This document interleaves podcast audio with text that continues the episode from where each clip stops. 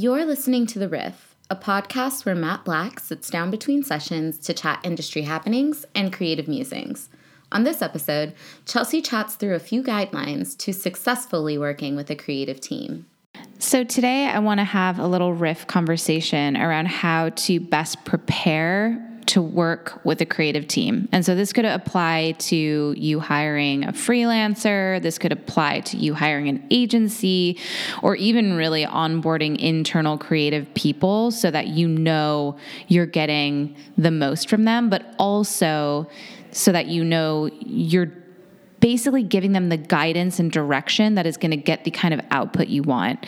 As a creative agency, we work with a lot of different types of people, types of brands, different kinds of visions. Um, and I always kind of joke that, you know, half our job is almost, um, you know, in psychology, it's understanding how to read people and extract what it is that they're really looking for from the relationship um, and, and taking the, the most that you can out of those situations to ensure the best work. So, that's kind of something that that I wanted to chat about, and it kind of spawned from um, a book that recently came out by an author named Bonnie Siegler. Um, the book is called Dear Client. This book will teach you how to get what you want from creative people, which is just hilarious, but also super, super relevant. Um, and a couple like top line points from what she talks about, which is kind of broad and in full transparency. I haven't read the book, I've read uh, like kind of excerpts from it. But um, one of the main things is white space is your friend. Um, and for those who don't know, white space is essentially meant to be something that isn't highly um, used by other brands, or maybe it's you know a very unique positioning element of your brand, or maybe that it's you're using a font that like nobody uses that font, uh, things like that. So white space is your friend. Um, another point was to be open to things you didn't imagine. I think that this applies whether you're in a client relationship or not um, but being open to you know people's perception and ideas even if it's not what you're expecting i think is amazing um, another great point which is hilarious but nothing takes a second i think we can all attest to especially if we've kind of you know even internally gone to people you're like it's just going to take a second but do you think that you could do do do do do, do? like it never takes a second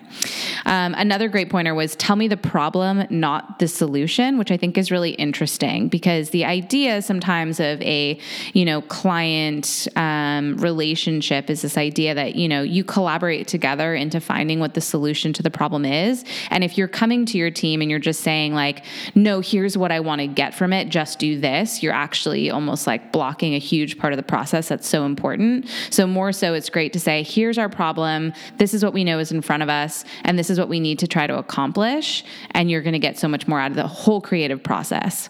Um, another great point is decide who will decide. That's really important from a client side. If you are coming to work with an agency or a creative team or whatever, know who internally on your camp is going to um, be the one to be the decision maker. Because once you get too many people's voices in it and, and too much kind of um, feedback rolling around that goes to your creative team or to your freelancer, it gets really muddy.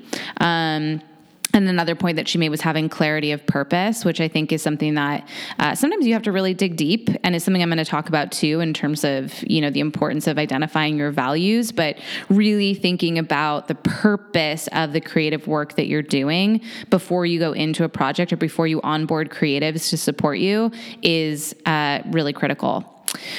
Um, so those things in mind, I think that you know she's got some great kind of elements there that are, are really relevant. But um, when we kind of are looking at you know, and again, this is us coming from an agency perspective because that's what we do. But when we're coming into a new branding project or a brand development project, we certainly have kind of a flow of things that you know kind of need to happen in order to really land a solid direction that you can move into design and packaging and color and all that stuff.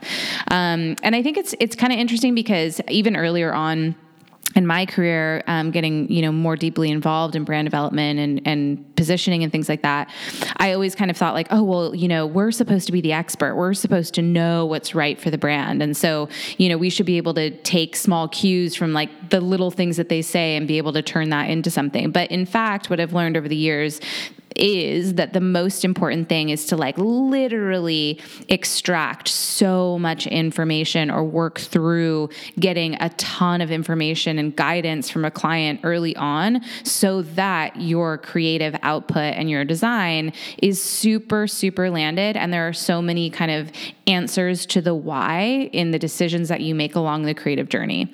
Um, so, some things that I'm going to kind of talk about are relatively obvious, um, but nevertheless, they're a critical part of creating success with a creative team. So, first and foremost, you best make Pinterest your friend. Even if you don't use it, if you're not using it for social media, if you have some other format of mood boarding, great.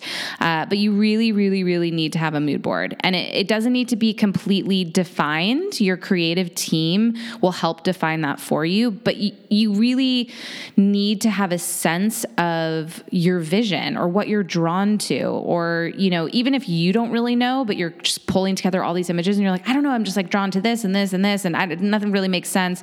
Your creative team will know how to make sense of it. They'll be able to see through at you know certain trends in color palettes or typography types, or um, even just like you know you're drawn to iconography or whatever it might be. So get a mood board ready. It's so important, even from a photography standpoint. It, it says so much. Um, Another important thing is to really think about either the brands or the people or the things that you really love and really identify what it is that you love about them. Try to like describe it and just write it down on a piece of paper. I love this brand because they do blah, blah, blah, blah, blah. Or I love these photos that this brand does. Or I don't know, I just kind of love their logo. Things like that. Again, it doesn't need to be fully thought out, it just needs to be considered. Um, really, and, and like I said, think about logos, think about their websites, think about, you know, certain types of typography, even if you don't really understand typography and it's not everyone's job Um, even if you just think about, well, I don't know, I just like this. I saw it and I like it. That's great. That's all a creative team needs to know. Um, the next piece, of course, is colors. Um, you don't need to know Pantones, you don't need to know hex codes, you don't have to worry about any of that stuff. Your creative team will. But again, this could be something that gets extracted from your mood board, but really think about colors that you love. Um, they might not all make their way into your brand um, or your project or your creative asset, but it is good to know what the team is going to be working with. Um, and in addition to those things of knowing all the things that you love, know what you hate. And I can tell you, we see so much success even when we work with brands that are like, I don't really know that I know exactly what I love, but I can tell you what I hate. And you're like, great, tell me all of that. And, you know, you basically never forget. so knowing what you hate is almost just as good as knowing what you love. Um, and again, it doesn't all have to be super cohesive, it doesn't have to make perfect sense, it doesn't need to be curated into a beautiful mood board. It just needs to be thought about. Um, and then we kind of go into some of the more, um, I, I, call it somewhat emotional sides of, you know, kind of a branding process or a creative process, uh, which is really defining a set of values. And these values do not have to pertain to creative whatsoever, but they will actually really drive creative. So if there is a kind of core value within your brand ecosystem of, um, I'm going to use the most boilerplate word there is, but authentic. Authenticity is a value that we have. Um, that is actually something that a creative team will think deeply about in terms of how do you capture through photo authentic moments that are, you know, authentic to the brand, but also kind of authentic to the space that you know you exist in and and the kind of Instagram world that you'll live in and things like that. So not the best example, but as an idea, values are so critical across the whole brand journey and equally as important in creative. Um, Another piece of values, which is kind of an even deeper dig, is really understanding what either you currently do or aspirationally want to do so that you're going to be excellent at. So, like, what is like your thing? You know, and it could be that you make the most incredible cashmere sweater. It is better than anything else on the market. And this is why, because we do XYZ. Like, just know what you're going to be excellent at, because that as well becomes a major linchpin in the creative process of how you choose to celebrate certain things through words and how you choose to celebrate things through photography and all of those other kind of come to life moments in creative. Um, another thing that's an important uh, kind of process, which you know, is hard sometimes when you're, let's say, you're first starting out and this is an, a new project or a new brand that you're launching. But whenever you can, think about the bigger vision, like really understand what your mission is and what you're trying to achieve. Even if it's just talking about, let's say, you're starting a candle line, um, but you know that eventually you're going to expand that into incense, or maybe you're going to go even further into like room sprays and fragrances even just telling your creative team that that's in your mind and it could be a part of your brand journey will guide some of the creative that you consider. And this really ties back to packaging, probably more so than anything.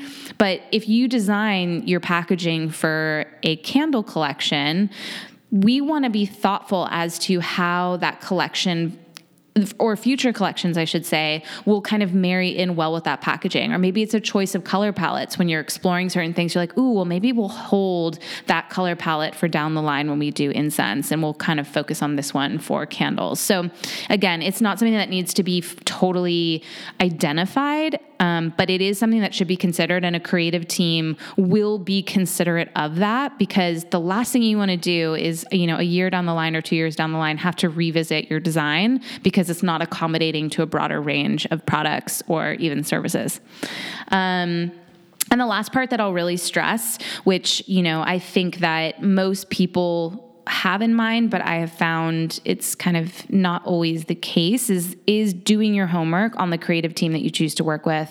So, you know, even if this applies to hiring creatives internally at your own company, um, or it's that you're looking for someone to design a logo, or you're looking to work with an agency to do a bunch of work for you, really soak in their work and know that the work that they're putting in front of you, nine times out of 10, is the kind of work that they want to be doing we all know that people don't always put the case studies on their site for the work that they're not like as hyped on. What you put on your site or the work that you showcase is the work that you're really stoked on and is trying to attract additional work like that. So, being really mindful and trying to understand what cues can I take about this person? Like what can I what sense or feeling do I have around the projects that they've done that I feel corresponds really well with what I'm looking for.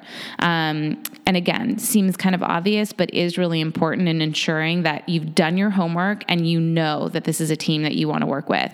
Similar situation for us, you know, we have companies that come to us that are like, no, we know your work so well. We just know that we want to work with you. And then there's some that don't do their homework and they kind of jump in too quickly. And there's a huge difference between the success of those two relationships. So, that's kind of it in a nutshell. I mean, obviously, there's so many different ways to think about how you work with creatives in various environments, but ultimately, it's all about planning being thoughtful, coming to teams with a sense of uh, commitment and understanding of what you're looking for, um, but also coming in with an open mind and also a lot of consideration from both sides of the camp as to how important this work is and the time that it might take to achieve it. So that's all I have for you today.